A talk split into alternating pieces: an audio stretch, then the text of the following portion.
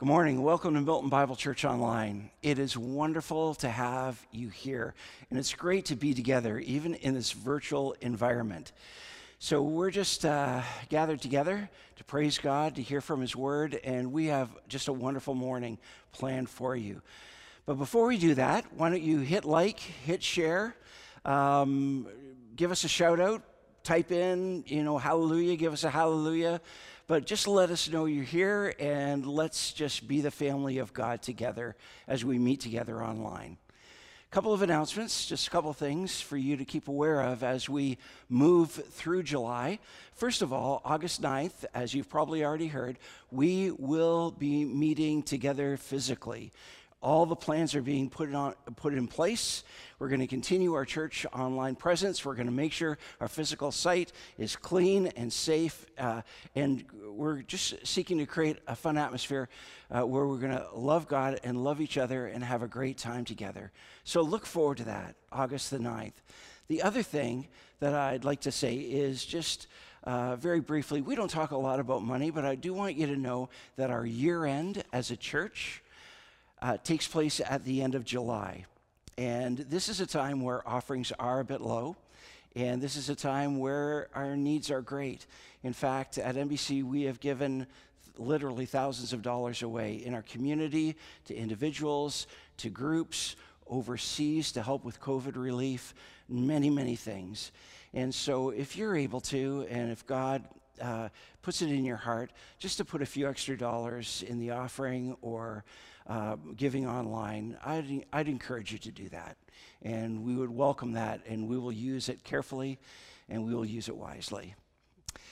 We have a great service lined up for today. Rachel Langford and the band are going to lead us in worship as well. Doug Tsuji is going to come and he is going to bring us a message uh, from God's Word. It's going to be a great time together. But let's pray together as we begin, and we'll look forward to all that the Lord has for us as a church and in our hearts. So let's pray together. Father, thank you for this time that we have to love you, to honor you, and to lift you up. And we pray, Lord Jesus, that you would be first and foremost in our thoughts and in our minds, and that our greatest desire would be the declaration of the gospel of Jesus Christ and to come close to you and to be conformed to your word.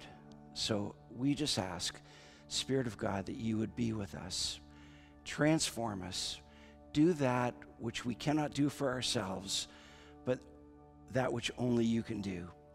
And we will promise to give you the thanks and the glory. In Christ's name, amen.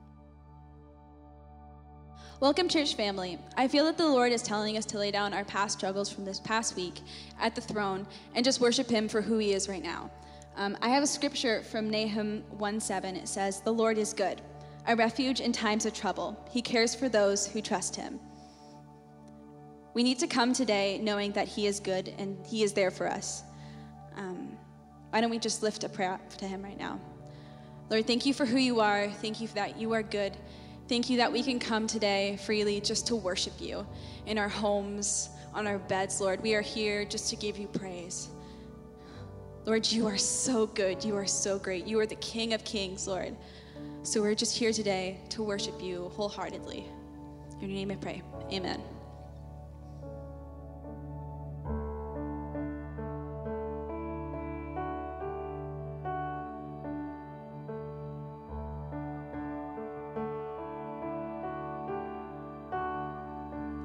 In the darkness, we were waiting without hope, without light, till from heaven you came running.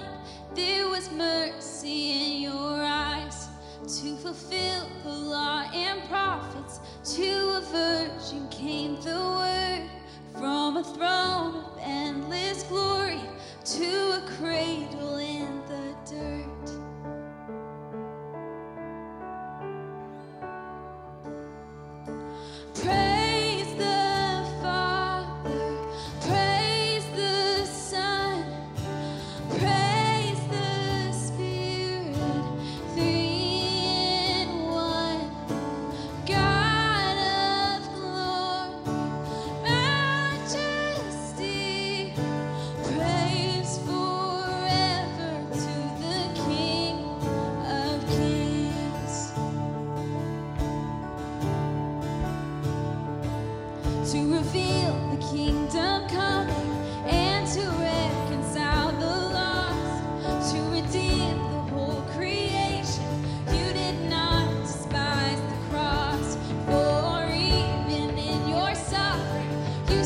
tasted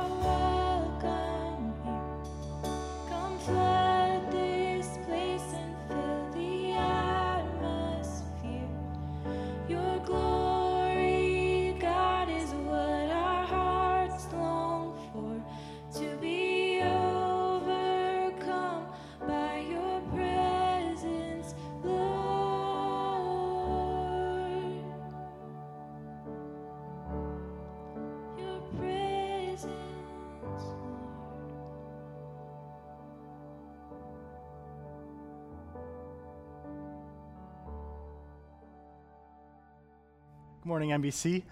You might be wondering who this handsome man standing in front of you is today. I've, uh, I've actually been going to the church for a few years now. My name's Doug Tsuji. I'm, uh, I'm a worship leader. My hair is normally either buzzed or weird, fuzzy, and long. This is a new thing for me. First haircut in probably almost 10 years. They call this a fade. Um, got it the other day, so if you didn't recognize me, that's why. Um, so I'm going to be talking this morning about people on a mission in a time of challenge. Over the past few years in the church, there's been a lot of discussion about being on mission, building missional churches, uh, being missional Christians. Uh, missions almost become kind of a buzzword uh, in the church today. So, how I want to spend our time this morning is doing four things. I want to define mission biblically. biblically. I want to clarify the scope of our mission. I want to, explain why mission is necessary. And lastly, I want to explain how to do it, how to go about being on mission practically. I think it's especially important today uh, because we're living through a pretty unique moment in time.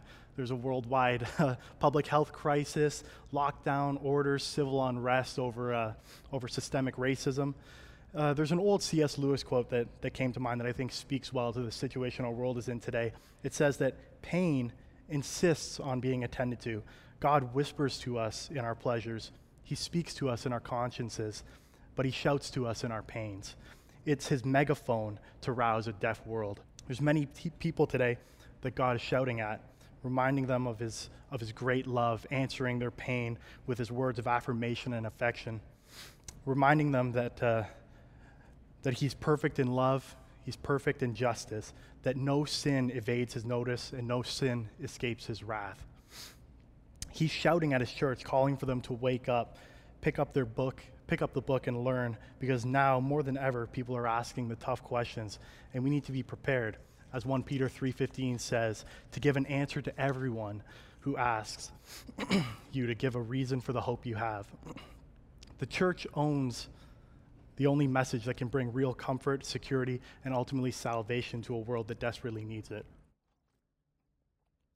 So, what is our mission? The clearest passages that define what the church has come to know as mission come out of the Gospels. After Jesus has risen and revealed himself to his disciples, he tells them to go out into all the nations, proclaiming the gospel, teaching, witnessing, making disciples, and teaching them to obey all the commandments. As churches in the West over centuries have moved away from a focus on theology and doctrine to a focus on practical Christian living, I would argue that the emphasis on mission has largely shifted from proclaiming the gospel, um, teaching and witnessing, to primarily making disciples and having them follow the rules. Uh, that's why we hear sayings these days like doctrine divides and service unites. We hear things like deeds over creeds because Western churches have exchanged the confidence in the preached word for confidence in themselves and their own methods. When was the last time you heard the Great Commission preach to you from Mark, Luke, John, or Acts? Uh, they all have accounts of it. We hear it preached from Matthew 28 because it has a much stronger emphasis on, on method rather than message. It puts the emphasis on Christian living. It tells us to make disciples. In other words, it tells us to make good Christians. Uh, it tells us to make people who are nice, to make people who are loving. It tells us to make people who have long marriages. It tells us to make people who have steady careers. It tells us to make uh, people who raise perfect kids and never eat sugar, never eat gluten, dairy. Uh, they only drink kombucha and water. Uh, it tells us to make, Christian, make people who listen to Christian music, that watch Christian movies, that eat Christian food, that don't drink, smoke, or chew, or go with girls who do. Uh, we love being told that the Christian life is about us. We like being told that it's about what we do. the quality of my life is going to make an impact. But it's simply not true. And that way of thinking distorts the mission of the church. Look again at what we're told to do. We're told to, one, proclaim the gospel. We're told to teach. We're told to witness. We're told to make disciples and we're told to teach them how to obey. If you notice, four out of the five things that we're called to do have more to do with our speaking and our hearing than with our doing.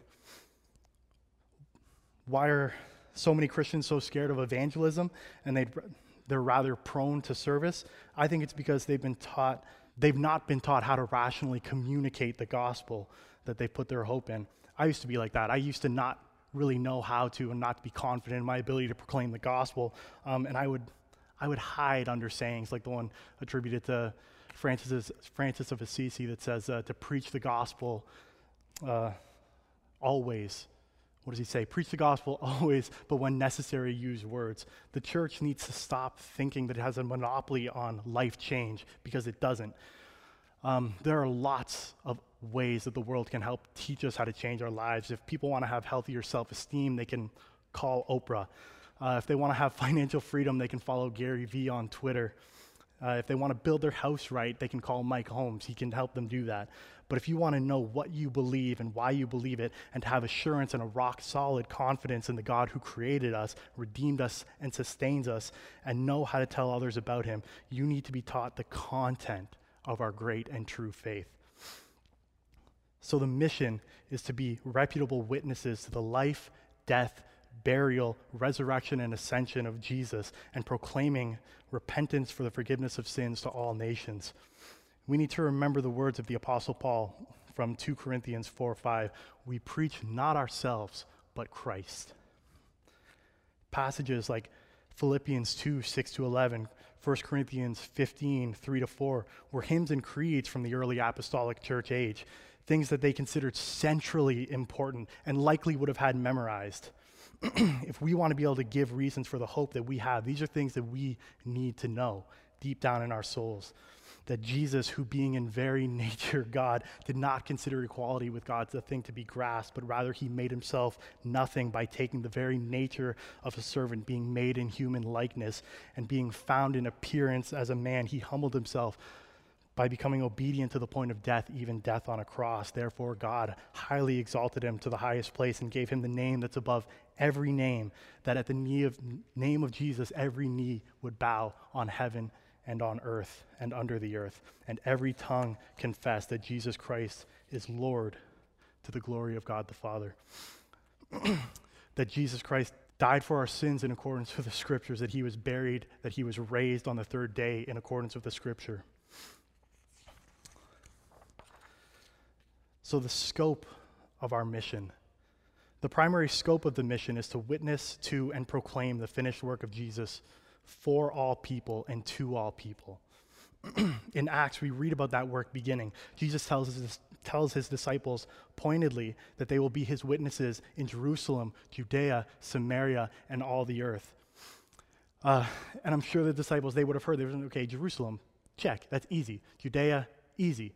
Samaria, whoa, hold on, pump the brakes, slow down here. All the earth, pff, their minds would have been blown. I've encountered people before that have told me that, the, that faith in Christ alone as a means of, uh, of salvation is, is too exclusive. I'm a little bumfuzzled, as, a, as Jim taught us last week, when I hear challenges like that because our call is to witness to all people everywhere. That's pretty all inclusive. I don't know of anybody that doesn't fit under the umbrella of all people everywhere. But in digging deeper, those kinds of objections usually come from a place of pain. The people making them either been hurt or they know someone who's been hurt or excluded by the church. People are supposed to taste and see that the Lord is good, but sometimes we build fences around the church and only open up the gates to people that are like us. They look like us, they smell like us, they dress like us, and they think and they sing like us. And when people are excluded because they don't fit into the mold, it leaves a bad taste in their mouth. See, we've been taught to think that missions is an overseas thing. Uh, you know, we think that our missionaries are in Mozambique or they're in Beijing, Istanbul, or Nicaragua. And yeah, they are. But one of the challenges of mission, of the mission given directly to the apostles, wasn't just to get the message out across geographic borderlines, but ethnic, racial, and religious borderlines. The call specifically to Samaria was a call to witness to your enemy, it was, a call, it was a call to deliver the bread of life directly into the hands of people that hate you and that you likely hate. To first century Jews, I mean, we know this, Samaritans were, they were an offense. They were apostate. They were hostile. They were literal enemies, nationally and religiously. to use one of the words we're hearing a lot today, the call is to lay down our privilege the call is to lay down our indignation, lay down our pre- prejudices, and break down the fences we've built up by the power and authority of Jesus and sow gospel seeds indiscriminately. From this, uh, this is going to be a, a, bit of a bit of a big chunk of words here from the second head of doctrine from the canons of the Synod of Dort, written over 400 years ago. It says this to ministers of the gospel The promise of the gospel is that whosoever believes in Christ crucified shall not perish but have eternal life. This promise, together with the command to repent and believe, ought to be declared and published to all nations and to all persons promiscuously and without distinction, to whom God, out of his good pleasure, sends the gospel. I just love that phrasing. It's such a good choice of words, promiscuously and without distinction. Why? Because the blood of Christ has the power to work for anybody. There's no one alive today that doesn't need it.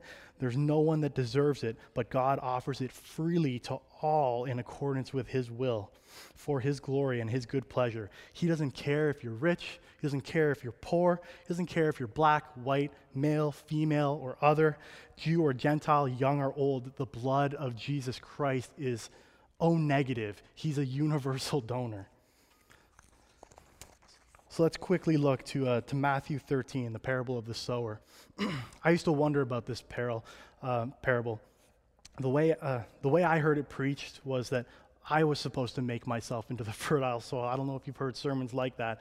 I was supposed to make myself ready to receive. Um, I was told, you know, don't be hard, don't be unteachable and inflexible like the path, don't be shallow like the rocky ground, don't be consumed by worldly things like the weeds and the thorns. But if we read forward, Jesus explains the parable to his uh, disciples, and he says, When anyone hears the word of the kingdom and doesn't and, and does not understand it. See, if we are called to be witnesses, if we are called to be those teaching and preaching all that he has done and commanded, then we are the sowers. And you know what? If I was a landscaper and I was paying an employee to seed a garden or some grass, I would fire him if he was so indiscrimin- indiscriminate and promiscuous with the use of my seeds. Because I would have a plan. I would know that the ferns, they go over here in the shade right? Because they don't like direct sunlight. I would know that the daisies go over here in the garden where they're going to get lots of sun. I would know that the cedars are going to go over here by the property line so that they grow big and they'll provide nice shading and privacy from the neighbors. But God hasn't called us to be landscape architects. He's called us to be reckless, indiscriminate, promiscuous sowers of the gospel. We like to make plans, we like to develop strategies. Um, and we like to develop systems for church growth, but that's not God's way. Donald A. McGavran, in the 20th century, century, he was the founder of what became known as the, the church growth movement. It emphasized the importance of making disciples, the use of sociological research to develop strategies. Uh, it emphasized context and culture over, over ecclesiological tradition to determine our methods. Um, it emphasized the fact that people are more naturally likely to trust and converse with people that are like them. Uh, that's called the homogenous unit principle. So the church growth movement championed the idea of uniformity and homogeny rather than diversity. It assumed that diversity hurt church health.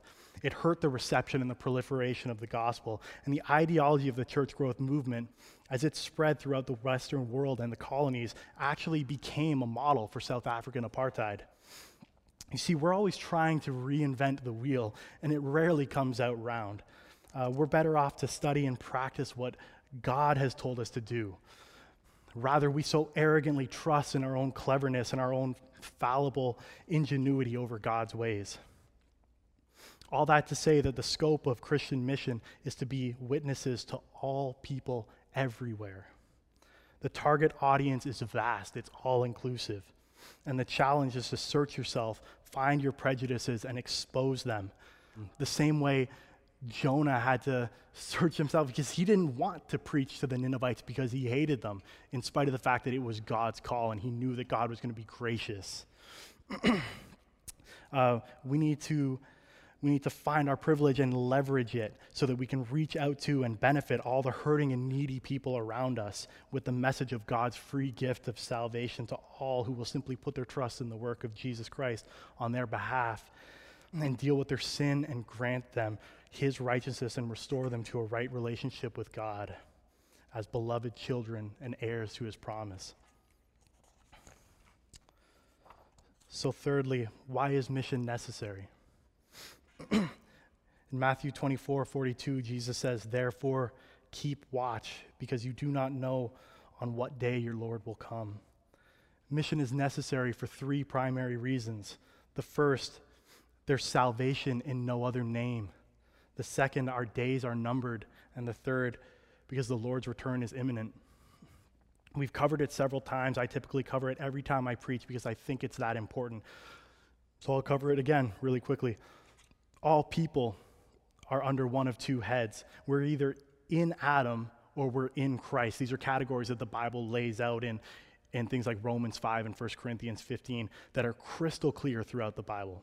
If you are in Adam, you are under his curse, earned in the very beginning. You have a disease that the Bible calls sin that sin permeates every part of your being. Sinning is not just something that you do, a sinner is who you are when you're in Adam. The wages of your sin is death.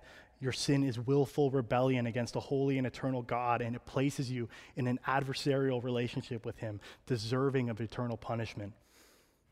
There are no scales to balance. You cannot work your way back into a good relationship with God because God's perfect holiness will only accept a perfect righteousness. You need a substitute.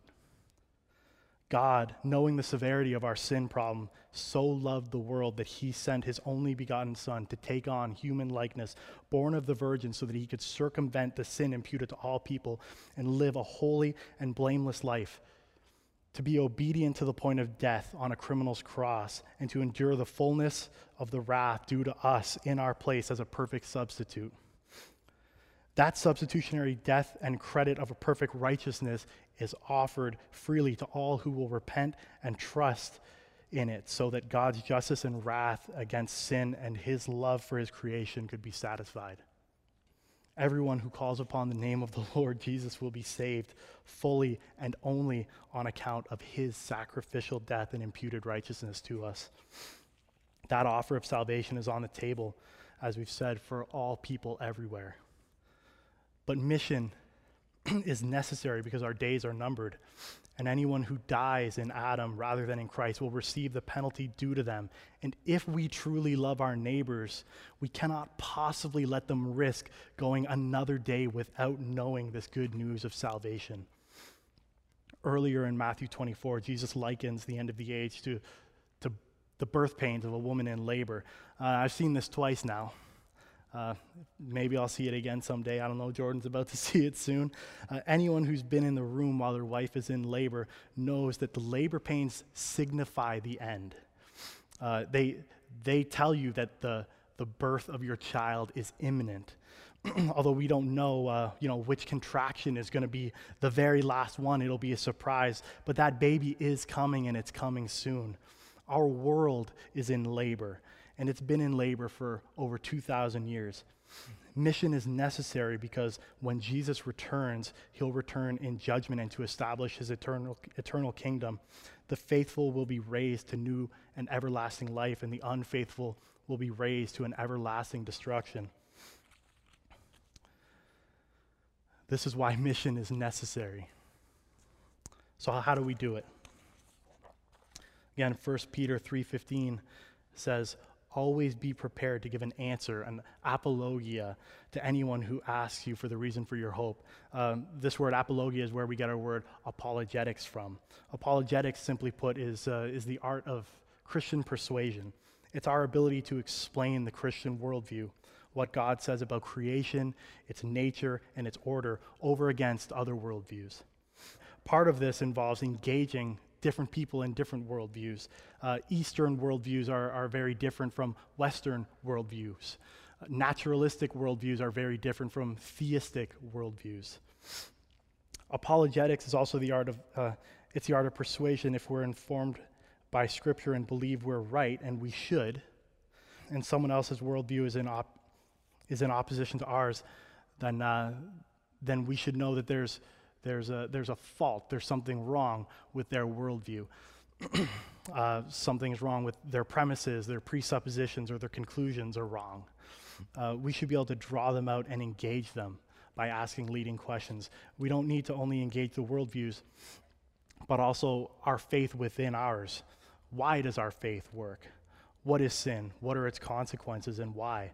How does a man dying on a cross 2,000 years ago address that problem for me today? How can God be loving and all powerful and still allow COVID 19? These are questions that we should be prepared to answer uh, because a, a, world full of hurting people are going to start asking tough questions. Uh, no one asks the hard questions when, when life is good. But when, when your savings account has been drained, when your credit cards are maxed out, when your business is barely floating above water, uh, that's when people start to ask the tough questions, and we need to have the answers. As a church, trusting that we know the truth, that we should be able to confidently answer those hard questions with, with gentleness, with love, and with grace, and we should be able to point people toward our God in faith and trust. If I can leave you with one word of encouragement in the light of being a missionary people, it would be the, it would be the word from uh, the late Francis Schaeffer, an American theologian, who said, to preach the word as true first rather than helpful. If we go to it for therapy, if we go to it for advice, if we treat it like the instruction manual for, for good living, we strip it of its power. The power and the truth that sets us free is in the gospel. Romans 1:16 says, "For I am not ashamed of the gospel, for it is the power of God that brings salvation to everyone who believes."